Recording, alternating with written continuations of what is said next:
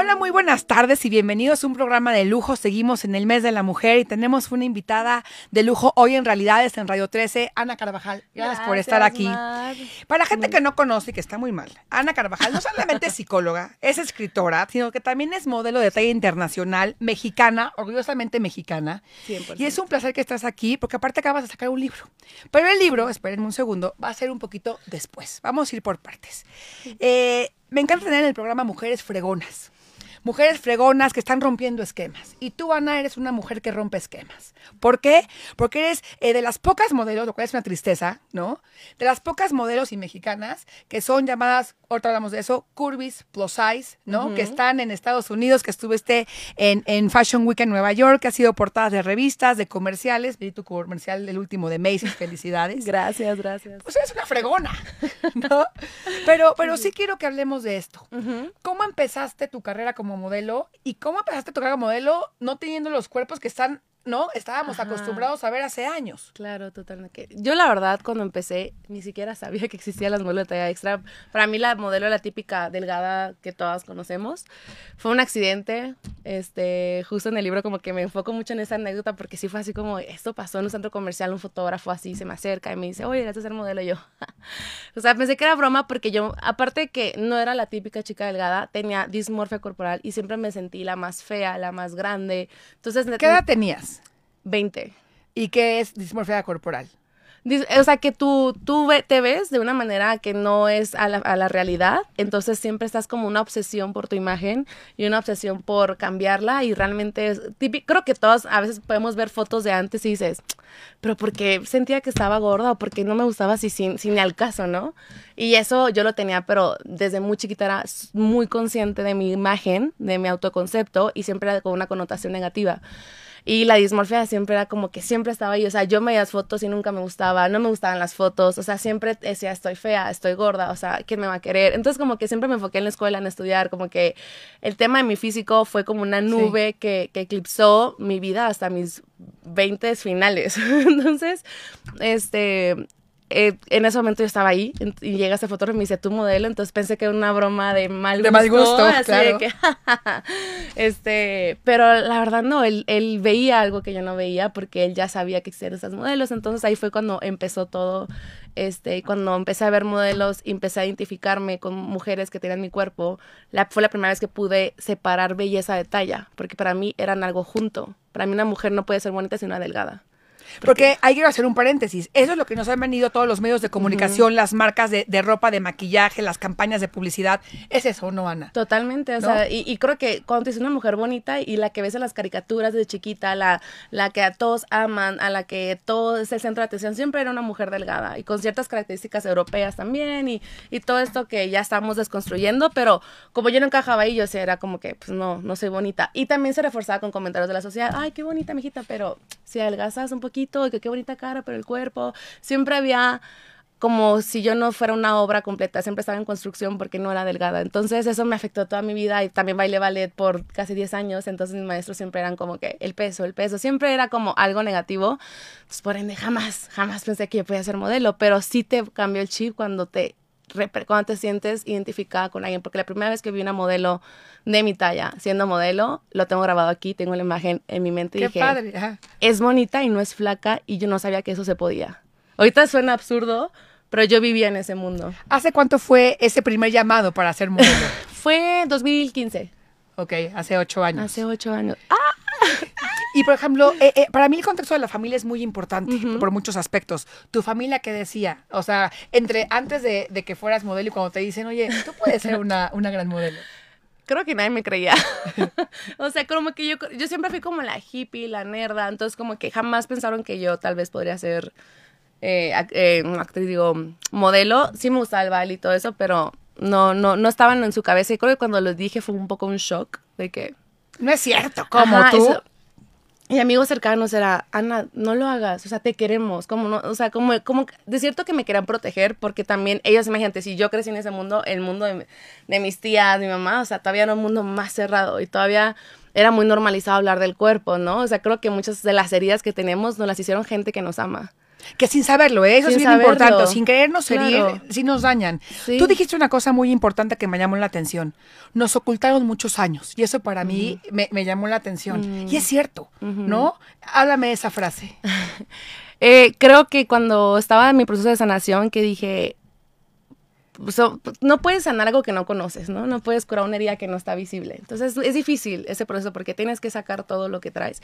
Y dije, ¿cuándo fue la primera vez que tuve algún pensamiento negativo mío? Y fue, tenía cinco años y me acuerdo que estaba en la regadera y que veía mi pancita y decía, ¿por qué no es plana como el disco de Britney Spears que yo tengo? Y como que así, ¿no? Y yo desde chiquita en esa conciencia.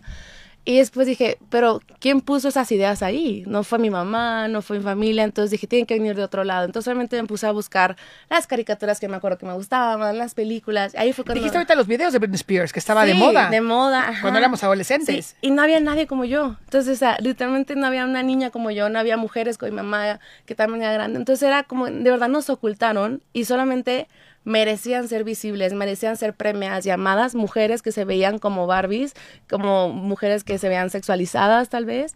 Entonces ahí fue cuando dije, nos han ocultado por años haciendo creer que hay algo mal con nuestro cuerpo. Y para mí es muy importante cambiar ese diálogo porque ha arruinado vidas por años y años y años. Claro. Aquí tenemos dos tipos de público y quiero que hablemos de ese público. Tenemos las mujeres que han criticado años cuerpos enteros, que si está gorda, que si está fea, que si los dientes, que si... Esas mujeres que se la pasan criticando a otras. Y también tenemos las mujeres que tienen miedo, que tienen cuerpos, ¿no? Como tú, que seguro son preciosas, tienen muchísimo talento, pero tienen miedo y siguen ocultas. Quiero que le hables esos dos tipos de mujeres. Creo que las dos tienen miedo. Wow. Eh, wow. Muy bien, sí. Creo que todos tenemos miedo y solamente que lo mostramos de manera diferente. Creo que el que critica y el que está obsesionada también tiene miedo de ser criticada. Entonces, si me van a golpear, prefiero yo golpear antes, ¿no?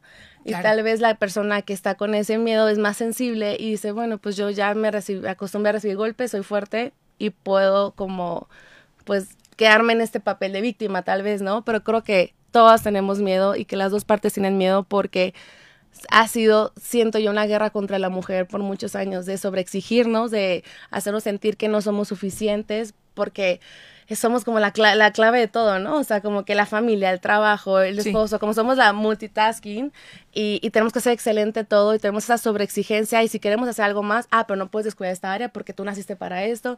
Entonces creo que hay un miedo intrínseco de las mujeres por la exigencia de la sociedad que viene desde años de ser buena madre, ahora que queremos trabajar, pues entonces vas a ser, dejar de ser buena madre y cada quien lo, lo, lo, lo expresa de manera diferente, pero creo que cuando alguien te está haciendo daño y te está haciendo bullying, recuerda que también es alguien que tiene miedo, que saben que quiere ser aceptado y que no es feliz y que por tiene eso heridas. que tiene heridas y por eso está dando lo que lo que tiene y tú también tienes una herida que se conecta con la de ella por eso también te duele lo que te está diciendo.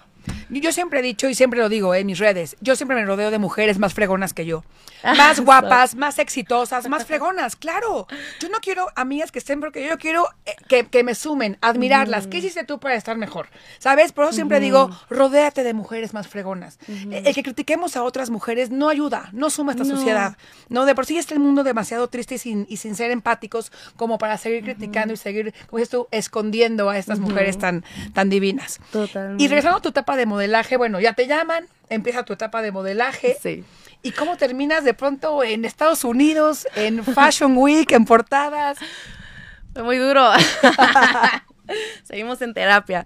Este, no, mira, fue muy duro, sí fue muy duro, o sea, fue muy hermoso estar ahí, pero no fue hermoso llegar ahí. Este, y eso recuerdo que lo dijo Katia Chazarreta, que me la amo, que con su, su trayecto para llegar a ser la primera astronauta en el espacio, ¿no? Y, y, siento que fue algo similar porque uno en México no existía, iba empezando, entonces también era duro. Y en general en el mundo siento que estaba cambiando muy rápido y no sabíamos bien cómo hacerlo, o sea, desde diseñadores, marketing, o sea, marcas, era difícil. Y creo que en el inicio se intentó copiar a la, ok, ahora tenemos a la plus size, pero tiene que ser igual que la flaca, solo que un poquito, entonces se los quería todavía encasillar y meter en un, en un molde de, eres modelo, entonces no puedes tener estrías, no puedes tener celulitis, no puedes tener abdomen, tiene que ser plano. Y a eso me costó mucho porque yo ya venía de un lugar de bullying, de un lugar como duro y dije, ah, ahora aquí soy, aquí se me permite ser. Y me encontré con lo mismo. Eh, que no es cierto, estás... Que no es cierto, y me encontré con eso y todavía más duro porque ahora tu trabajo depende de eso. Son ataques diarios, son eh, bullying también de, de, de, la gente más cercana a ti laboralmente, expectativas de opérate, este, haz esto porque tienes que... ¿Te lo siguen diciendo actualmente? No, no, no, no. Yo creo que toqué fondo, muy duro emocionalmente, mi salud mental se destrozó, tuve depresión, o sea, fue muy duro.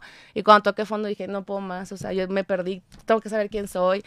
Gracias a Dios nunca como cedí, o sea, nunca me operé o hice algo así como que me, que me estaban pidiendo, pero sí me hicieron mucho daño en el acepto de hacerme sobreconsciente cosas que ni siquiera, o sea, ya tenía como que, ay, esa conciencia de mi cuerpo, pero ahora era más, ¿no? Ahora que la pestaña, el o sea, cosas que nunca había visto, las veía. Este, y después empecé, me alejé y empecé como a descubrir, dije, si se pierde el trabajo, si no me importa, o sea, tengo que saber quién soy yo y quiero irme con paz en la cama, o sea, con la noche yo no tenía paz, o sea, todo el día estaba como en esa exigencia y esa ansiedad, me creó mucha ansiedad. Pero fue lo mejor que pude haber hecho. Elegirme fue el acto de amor más grande del mundo y de ahí todo o sea, de verdad que cambió y se disparó porque también tu energía cambia y cuando eres feliz eres más bonita, ¿sabes? Cuando estás brillando eres como que esa energía de... Que es un punto fundamental. Acabo de tener hace una hora en otro programa aquí en la estación a Michelle Rodríguez. Ay, lloro en cabina, lloro en cabina. Para mí es de las mujeres más talentosas que he visto en toda mi vida. Sí, sí, sí. Es divertida, canta precioso, actúa tipazas, guapa. Y fue muy criticada cuando salió en la portada. y hoy lloró en cabina. ¿Qué tan mal podemos estar como sociedad para hacer llorar a alguien que es talentosísima? O sea, es que no puedo creer que nos fijemos más en eso, ¿no? Que en todo el talento que tenemos atrás. Eso de verdad se me hizo muy triste, que una mujer tan fuerte hoy diga, pues sí me lastimó como tú, y toqué fondo y me hicieron sentir mal, ¿no? Sí, sí, sí. Porque no se nos permite ser si no entramos en el estereotipo de la mujer que merece ese éxito. Si no te ves como una mujer exitosa a lo que hemos vivido, no mereces estar ahí y te lo quieren quitar. Y justamente eso va a tu TED Talk, que, estuvo increíble, eh, acerca de eso, ¿no? De cuéntanos sobre tu, tu plática. Fue, fue hace como cinco años. Sí. Estaba muy nueva en, en, en como en, en todo, en la industria. O sea, ya tenía dos años modelando, tres, pero, pero justo fue después de tocar fondo, que fue como dije, ya estaba en Londres, luego me regresé a México y dije, o sea, eso no está funcionando. o sea, yo en Londres decía, también tengo que cambiar. O sea, me, bronceaba para tener otro color de piel, porque me decían, es que tienes que ser bronceada, porque aquí les gusta como Kardashian. Y, Ay, no, no. Y, me decían, no te tienes que operar. Y yo así como, ah. Entonces cuando volví y la fue un proceso muy bonito de sanación porque creo que fue la primera vez que puse en escrito lo que estaba viviendo, lo que viví antes. Fue como el primer análisis, como paré y dije, eh, tengo que hacer esto bien y tengo que saber qué está pasando. Y sané mucho durante la preparación de la conferencia y darla también, o sea, fue toda una experiencia. Y hablaste por mucha gente, o sea, mucha gente que no tiene la bendición del micrófono, creo que hablaste por ellas. Sí, tenía muchos nervios porque sí, y tenía mucho miedo también de de ser juzgada por las mismas agencias o agentes, porque de cierta manera estaba poniendo dedo de, bueno, esto pasó, esto me pidieron y, pero al final me elegí a mí y elegí a, la gente por lo cual hago esto. Yo hago esto por otras mujeres, porque no quiero que nadie se sienta como yo me sentí, como Michelle se siente y sueño que un día realmente no, no nos fijemos en, hola, y tu cuerpo es, eres tú y tu ser y eres un ser único, maravilloso ¿Qué te platicábamos antes de llegar a cabina? Para mí eres una modelo. No me gusta cuando una modelo curvy, una modelo oversize. Es una modelo fregona mexicana. O sea, punto. Así se presenta la gente. las etiquetas, ¿no? Y esa neutralidad de cuerpo, añoro que, que nos dirijamos hacia allá, ¿no?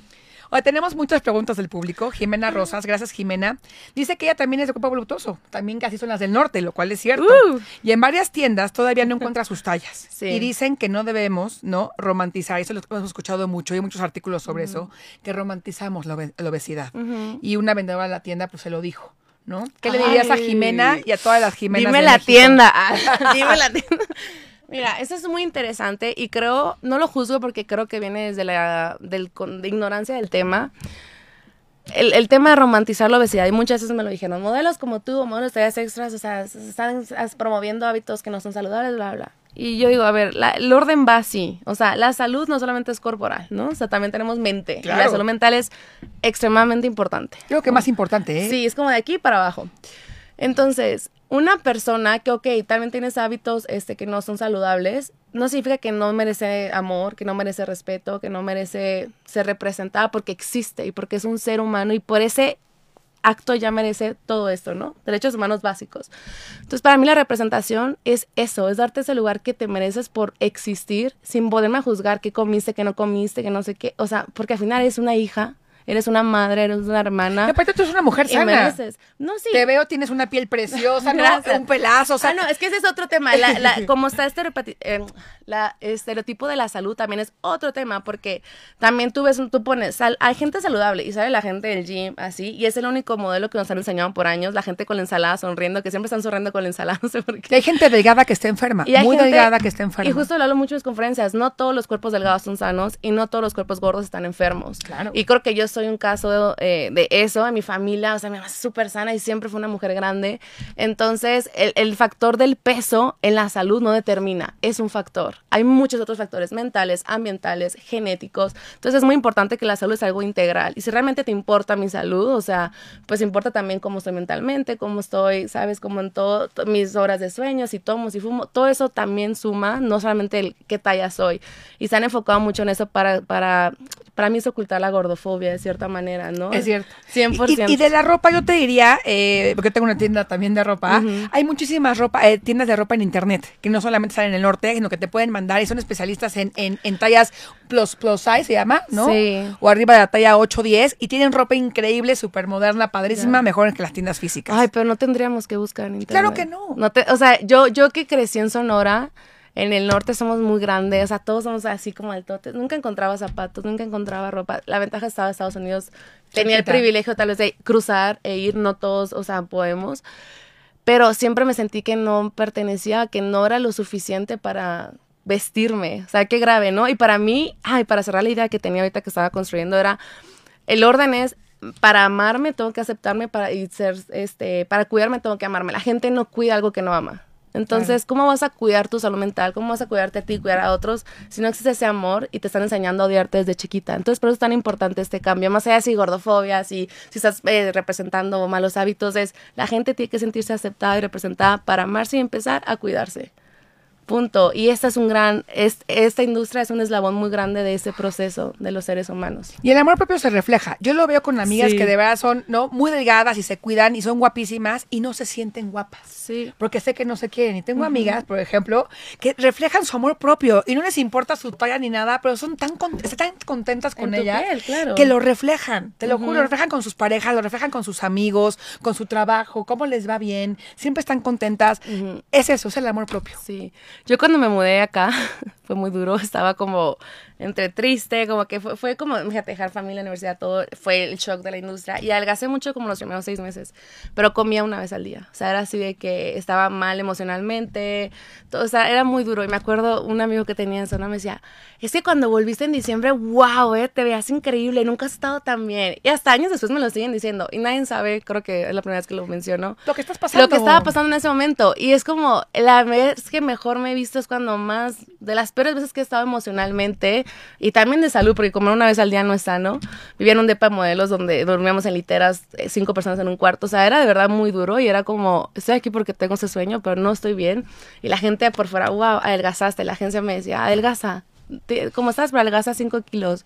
Entonces era como en mente todo eso y, y obviamente como sobreviviente de un TCA vuelve a veces y por temporadas y eso es lo que pasó en ese momento y fue cuando más re- este complejos eh, complejos eh, cumplidos recibí sobre mi físico y fue muy triste entonces realmente es muy importante hablar de los cuerpos y el hecho de estar flaco o estar cuidándote o que te veas bien no significa que estás bien Pero hay que cuidar esos comentarios. Tuvimos un programa hace poco donde ve- venía una mujer que era extremadamente delgada y le decía que se veía muy guapa. Tenía cáncer y no lo había dicho. Ay, no. Entonces es lo que callamos. Y hay gente, por ejemplo, que dice, ay, subiste de peso y no sabes si tienes tema de tiroides, si no te puedes embarazar, si traes un tema cañón que yo tuve una enfermedad el año pasado donde tenía que tomar muchas hormonas, era un tema de muerte, Claro. y tu- tu- tuve líquidos y bueno, me sentía, pero dije, no, primero está mi salud. Ya el cuerpo después sanará, pero la gente no sabía lo que estaba yo pasando. y todavía te dicen eso y es como Entonces, hay que cuidar, y la, y la gente que nos está escuchando, ¿qué decimos en los comentarios? Es bien importante, como tú, qué bonito te veías flaca, sí, pero estaba en depresión. claro ¿No? no no se habla de los cuerpos ajenos y eso Que nadie bien sabemos lo que estamos pasando. Claro. Y la gente cuando lo he dicho con, con gente adultos mayores, pero es algo bueno, le dije que se ve bien. Sí, pero ¿qué tal que tiene un trastorno alimenticio y lo estás reforzando? ¿Qué tal que está pasando por depresión? ¿Qué tal que adelgazó porque tiene cáncer? Y, entonces estás reforzando cosas que no sabes, no tenemos el conocimiento de, de, de, pues, de todo lo que está pasando en una persona, es mejor no decirlo. Y yo siempre digo, cámbialo porque obviamente queremos decir cumplidos, ¿no? Por algo que no sea físico, que no se vaya a ir cuando esa persona, el cambio siempre va a estar, nuestro cuerpo siempre va a cambiar. Claro. Entonces, si me están diciendo cumplidos de mi cuerpo, cuando cambia se van y se va el valor que yo le puse a eso, que es decir, ah, soy buena, soy bonita. Y como mujeres más, ¿eh? Sí, Porque doctoras, con las mujeres todo el tema somos hormonas, desde que nacemos, o sea, somos hormonas. Total, una bolita de. Entonces, mejor hablar de cosas que no se van a ir, como tu esencia, qué valiente, qué inteligente, qué, qué maravillosa eres todo lo que has hecho. Eso se queda y cuando a lo mejor estás en un momento difícil, subes a hojas de peso, eso se queda contigo. Son regalos que le das a la otra persona y creo que hay que empezar a cambiar eso para normalizar mejor los cumplidos del alma, de una, de lo que es, de nuestra esencia. Hoy tengo más preguntas. Tenía a mi amiga Jimena en que ella es curvy, tiene una marca de ropa curvy y me decía, Marimar, pregúntale por favor cómo puedo ser modelo. Tengo oportunidad de ser modelo curvy. Me lo dijo, ¿eh? Ahorita en mi Instagram. Mira, ahorita creo que más que nunca tenemos mucho poder en nuestra mano con el celular. Las agencias también, cada vez el, el, espacio entre la modelo y la agencia es más cercano puedes mandar solicitudes por Instagram, puedes meterte a la página de la agencia y ahí siempre dicen contacto, manda tus fotos. O sea, hay muchas maneras. Lo mío sí fue como una coincidencia de que yo, porque yo no quería y no lo buscaba. Sí, en el mall. Ajá, pero si tú deseas, obviamente busca una agencia que exista, que sea, que tenga buenos eh, referencias, que veas a su página que tiene modelos trabajando en cosas como comerciales, que sea algo formal, que no sea algo, no sé, turbio, y manda tus datos. al final las agencias ven esos y te escriben, oye, puedes venir a casting. Este, Yo siempre digo, inténtenlo. Ya tienen el no, así que háganlo. y el celular también, o sea, muchas empiezan también por Instagram y empiezan a crecer mucho y, y, ya modelar en Instagram es como creértela. Yo ya soy modelo y salen y toman fotos y todo y luego las agencias te buscan. Hay muchas maneras de cómo llegar. Sí, ahorita sí. Nayeli Ligas por eh, escribir, ¿no? Dice Nayeli Ramos. ¿Cómo trabajar la frustración y ansiedad de no poder bajar de peso? Sigo la dieta al pie del cañón y obsesionarme en el gym y no bajar ni un gramo.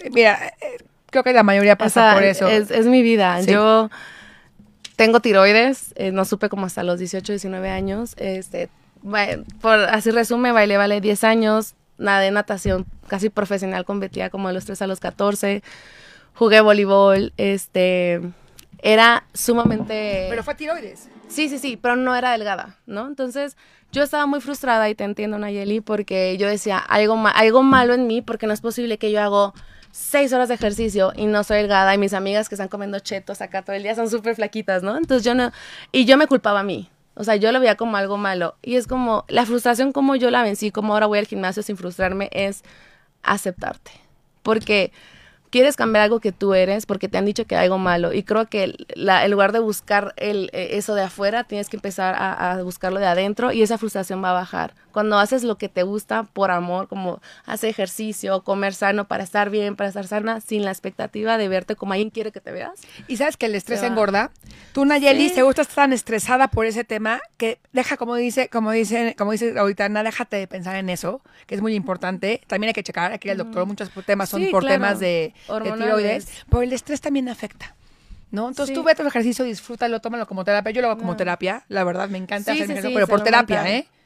No, y, y, si quieres también y por quiero bajar 10 kilos para mi boda, válido. O sea, el punto creo que lo hagas desde un salud, desde un momento, desde un lugar de salud mental eh, ideal.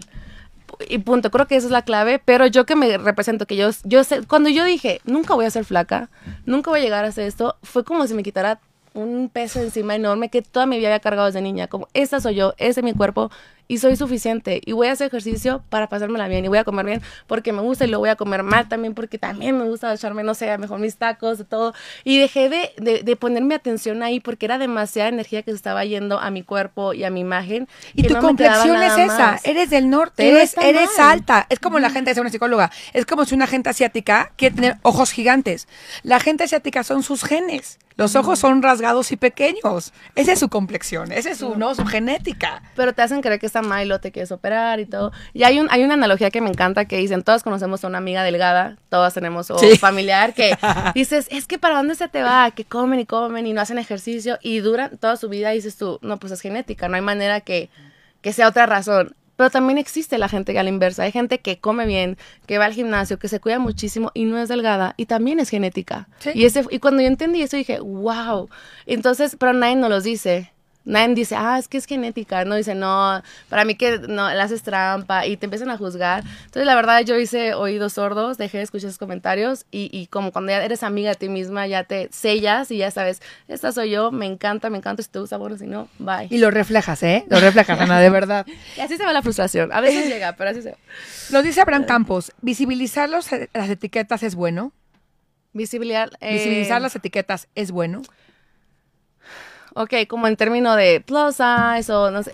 Así es. Creo que son llantitas de la bicicleta. Creo que ahí se empieza.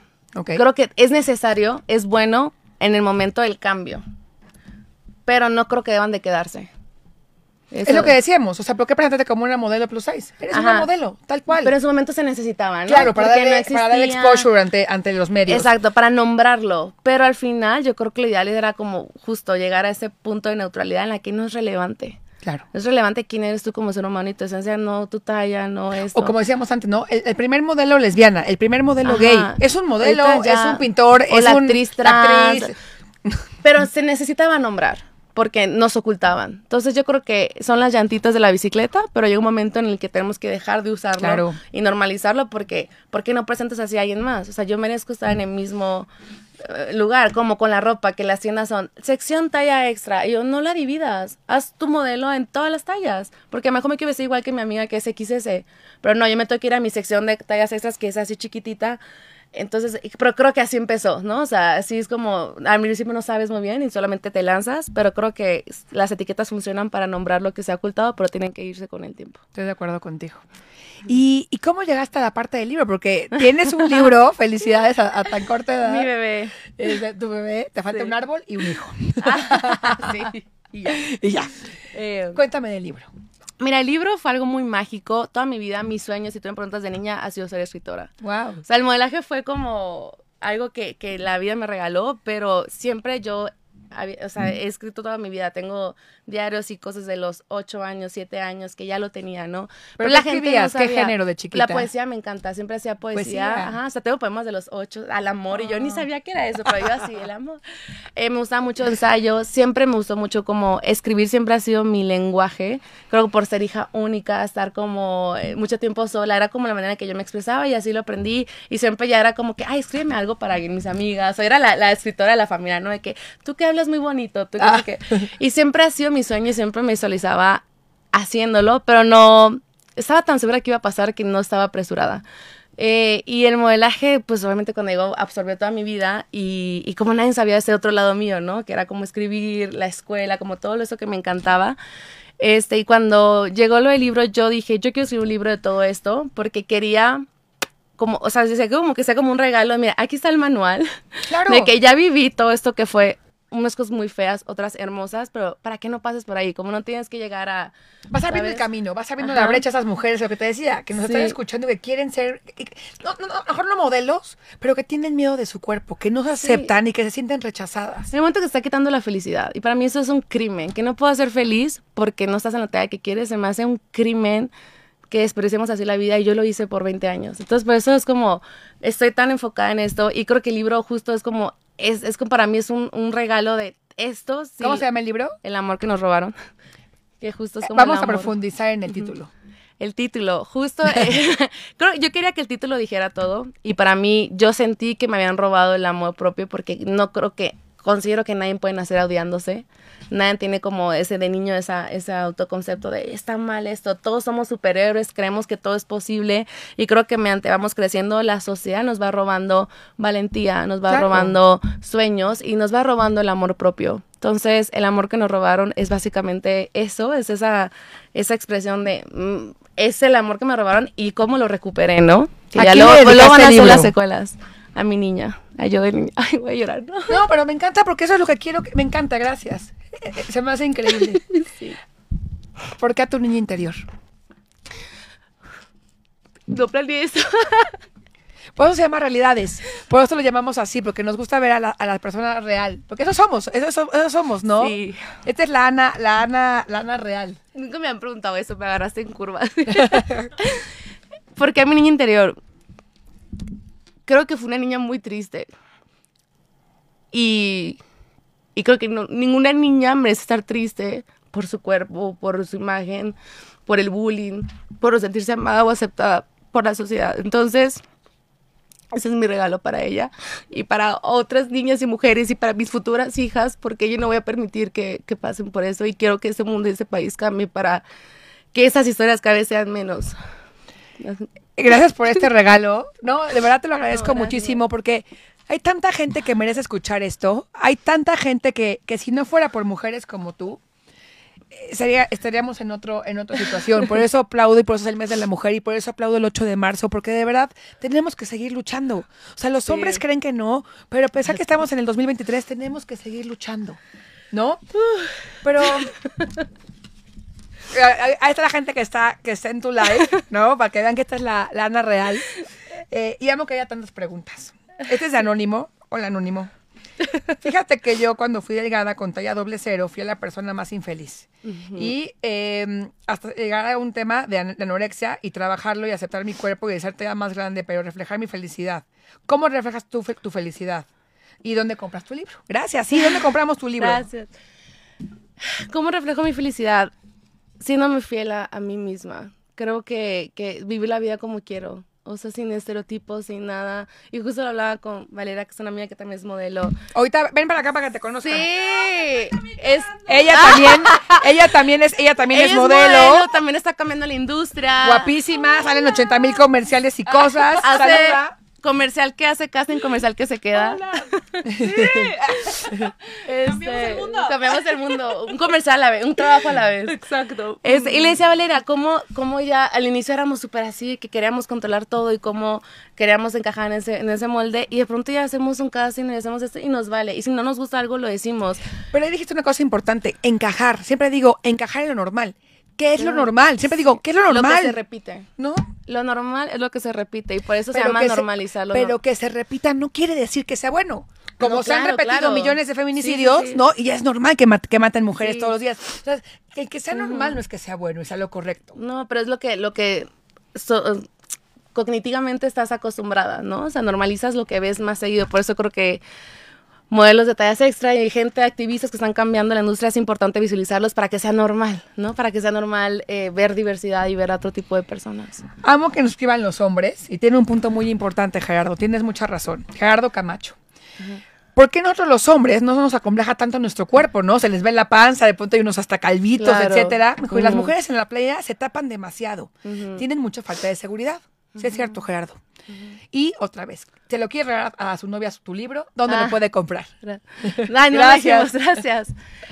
Por lo mismo, creo que se ha normalizado el hombre ser hombre. Se le permite al hombre ser panzón, calvo, hasta arrugado, chaparro. Es lo normal, ¿no? Y sobre todo, si tú te vas al guion de películas y todo, no tiene una connotación negativa. Mejor el panzón pelón es el papá, es un amor. Entonces, todo viene desde esa configuración que tenemos, que, que viene desde arriba, de todo lo que estamos viendo desde niños involuntariamente.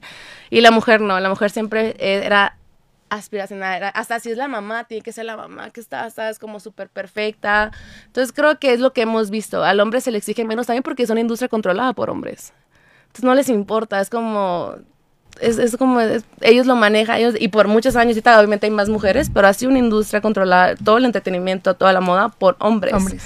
Entonces ellos pues se les permite y se enfocan en su mujer y es como la mujer con los ojos de cómo la ve el hombre, cómo le gusta al hombre. Entonces al hombre le gusta a la mujer así, así, así, y se enfocaban en visibilizar ese tipo de mujeres y es lo que normalizamos. Y creo que pues hay esa diferencia de, exigencia. ¿Y del libro? ¿Dónde lo Ah, el libro, ya. vende, vende libros. Vamos, aprovecha. sí, ahorita el libro está en audiolibro, lo cual también creo que está mucho más fácil eh, de acceder. Lo pueden escuchar gratis con una prueba. Baja, está en la aplicación de Vic. En mi Instagram tengo el link siempre como en... Yo lo vi, sí. Ajá, y como varios links. Ahí dice mi audiolibro lo pueden descargar. Eh, la suscripción son creo que 7 o 14 días. Cambia según creo que hay gente que le dan 7, 14. Eh, y, como lo escuchas gratis y como dice Gerardo, Gerardo es un hombre que te aplaudo y que se unen a la novia, a la amiga, a la prima, a la mamá. Este, de verdad, sí regalen, es un gran, es un gran regalo. Sí, lo pueden escuchar, dura 2 horas 40. Este, lo pueden ir escuchando por capítulos y lo estoy reescribiendo porque es diferente escribirlo para versión audiolibro a física. Obviamente va a estar en físico, quiero que sea más de un libro y estoy en ese proceso de sacarlo físicamente, pero también siento que después de que lo saqué me bloqueé emocionalmente porque fue muy duro y como que no quería ni escucharlo porque era revivir muchas cosas, entonces como que tuve un bloqueo de escritor por unos meses, pero ya, ya está de vuelta y estoy haciendo todo eso para que vea la luz también en papel. ¿Y usted estás haciendo algo de psicología? ¿Vas a tomar la carrera ya para, para trabajar de eso o no? Psicología la empecé antes de ser modelo. Eh, la, la, la, detuve por cinco años por la carrera y la retomé eh, antesito de pandemia, justo, y me gradué el año pasado. Felicidades. gracias. Y me encanta. No sé si te trabajaría de psicóloga, pero me apasiona el conocimiento, me apasiona las herramientas que me da y me apasiona la investigación. Me quisiera en un futuro enfocar en, la, la, en el impacto de las emociones en la salud, porque creo que siempre lo han dividido, ¿no? O sea, como salud física y mental. Y creo que la neuroemoción, la bioneuroemoción nos enseña que no, también hay un impacto químico, biológico en los pensamientos y entonces también aquí la importancia de eso para también a mejor en el sistema educativo poner ciertas materias, todo eso como que se le da más importancia a la salud mental para tener una salud integral, ¿no? Entonces... Nadie se da cuenta de la importancia de la salud mental. Yo te voy a contar una cosa. La... algo de hippies. Pero eso para mí es lo más importante, sin eso no tenemos nada. Eh, la semana pasada se suicidó de 25 años la mejor amiga de mi hermano. Es un tema que, que dolió mucho en la familia. Tuvo ayuda, pues yo lo que más me dolió fue qué tanto estuvo esta niña tan mal emocionalmente y tan sola y tan triste y tan todo que tuvo que llegar a la opción de suicidarse, ¿no? Mi hermano, es un tema muy fuerte porque eso fue lo que me dolió, ¿no? ¿Qué tan mal tenemos que estar y tan solos para tomar esa decisión? Para que esa sea la mejor. Para que, no, porque se colgó. Y ese es el punto que por eso queremos, invitamos a mujeres como tú, que hablen y que vean que eres una fregona, que se puede, que no tengan miedo, que le diste la vuelta a tus miedos, que le diste la vuelta, ¿no? A esa tristeza que traías. Y por eso quiero, y me encanta tener este micrófono, porque se me hace una gran responsabilidad, pero también una bendición, poder llegar a personas que nos escuchan, que se sienten solos, tristes, deprimidos, con anorexia, no están solos. Hay mil programas, hay mil gente, le quieren escribir a Ana, ahí está su Instagram, le quieren escribir y preguntarle, es una tipaza. El punto es que hablen, por favor hablen, porque yo más que nunca siento que la salud mental nos está matando a todos. Y nadie, le da, y nadie le da importancia. Queremos estar más delgados, pero lo que importa es estar bien aquí y del corazón.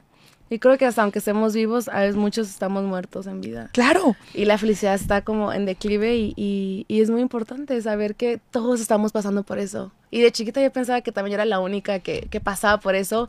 Y ahora que hablo de esto, cuando se me acerca gente y me dice, oye, a mí me pasó igual, digo yo, me hubiera encantado saber que no estaba sola. Porque siempre sientes que eres tú contra el mundo. Contra el mundo. Que eres tú el que está mal. Porque cómo no puedo ser feliz, cómo no puedo disfrutar a mi familia. Y más cuando eres bendecido, te sientes peor. Dices, ¿cómo estoy triste teniendo trabajo, teniendo todo. Entonces, es, es, también se puede, ¿sabes? También, o sea, no, no tienes que tener un requisito para merecer estar triste también. O sea, porque también lo pasa eso, ¿no? Con todo lo... Estar contentos todo el tiempo y felices. Sí, la, la, la, ¿cómo se llama? Felicidad tóxica y la... Así es. También tuvimos un programa sobre eso, muy interesante. muy, muy, muy, fuerte. Oye, eh, bueno, Luz también aquí es, es, es nuestra co-conductora y súper amiga mía que te mandaba muchos besos Ay, y te admira mucho, ¿no? Porque ella también ha tenido temas de, de ser juzgada por, por, por, ¿no? por el peso y la, la... Entonces me dice, oye, me encanta, me veo reflejada en ella aparte también ella es guapísima, entonces te mandaba muchos saludos. Y este programa se llama Realidades. eh, me puedo quedar contigo tres horas, lástima que tenemos el tiempo medido. Pero, no. Eh, ¿Cuál es tu realidad del día de hoy, Ana? Ah, es la realidad que soñé desde muy chiquita. Y justo hablando con Valera hoy, no voy a llorar ya. Le decía, es que cuando se te hace realidad en los sueños, es como, no sé, es como si flotaras y y, y, ni siquiera son sueños del exterior. Obviamente sí, mi trabajo lo amo y todo, pero tener la paz que tengo al tener una vida que no pensé que iba a tener a mi edad. Yo dije, no, yo voy a estar casada con hijos, ya me imaginaba. Y cuando te sales de esa, de esa conversación que te plantaron, que tengo que tener esto, y vivir la vida como quieres, como lo deseas, y estar feliz, creo que eso es lo, el mayor, la mayor bendición que tengo. O sea, mi realidad es que estoy feliz. No es perfecta, no soy perfecta, mi vida tiene altos y bajos, pero soy mi mejor amiga y soy esa compañera y, y, eso siento que con eso es suficiente. No sé cómo expresarlo mejor, no necesito nada más. Todo lo demás es un extra que lo disfruto, pero estoy tan bien y tan feliz conmigo que, que estoy plena. Es, me costó, pero llegué. Se puede, se puede. Qué se bonito puede. programa. Es, sí puedo decir que es de mis, de mis programas más lindos. Gracias Ay, por estar aquí. Por Yo lo que le quiero decir a la gente es que seamos empáticos, porque nadie sabemos lo, uh -huh. lo que estamos pasando cada una de las personas. Dos, que se puede. Que tienen un gran ejemplo con Ana de mujeres fregonas, exitosas y que busquen su paz, su paz mental. Eso es súper importante, su salud mental. Trabajen en eso y les juro que hombres y mujeres se van a ver guapísimos, porque eso es lo que importa y se ve reflejado. Gracias por vernos en realidades. Nos pueden encontrar todos los miércoles a las 12 del día. Estamos en eh, Instagram, en Facebook, en Spotify, en Stitch véanos y bueno, sigan a Ana, compren su libro y gracias por estar aquí. Muchas gracias. Vale la pena gracias, adiós a la gente de live. Bye. Desde cualquier dispositivo y en cualquier plataforma recibe las notificaciones de Radio 13 Digital. Venos y escúchanos en Facebook, YouTube y Daily Motion de Radio 13 Digital. Dale me gusta a nuestro perfil, síganos y activa las notificaciones de las publicaciones y video para que te lleguen las alertas de los programas que están al aire. Escucha nuestro podcast en Spotify, Amazon Music, Apple Music y Deezer. Síguenos en YouTube Búscanos como Radio 13 Digital. Suscríbete a nuestro canal y activa la campana para que te lleguen las notificaciones de todo nuestro contenido. Visita nuestra página web www.radio13.mx. Radio 13 Digital, programación consciente.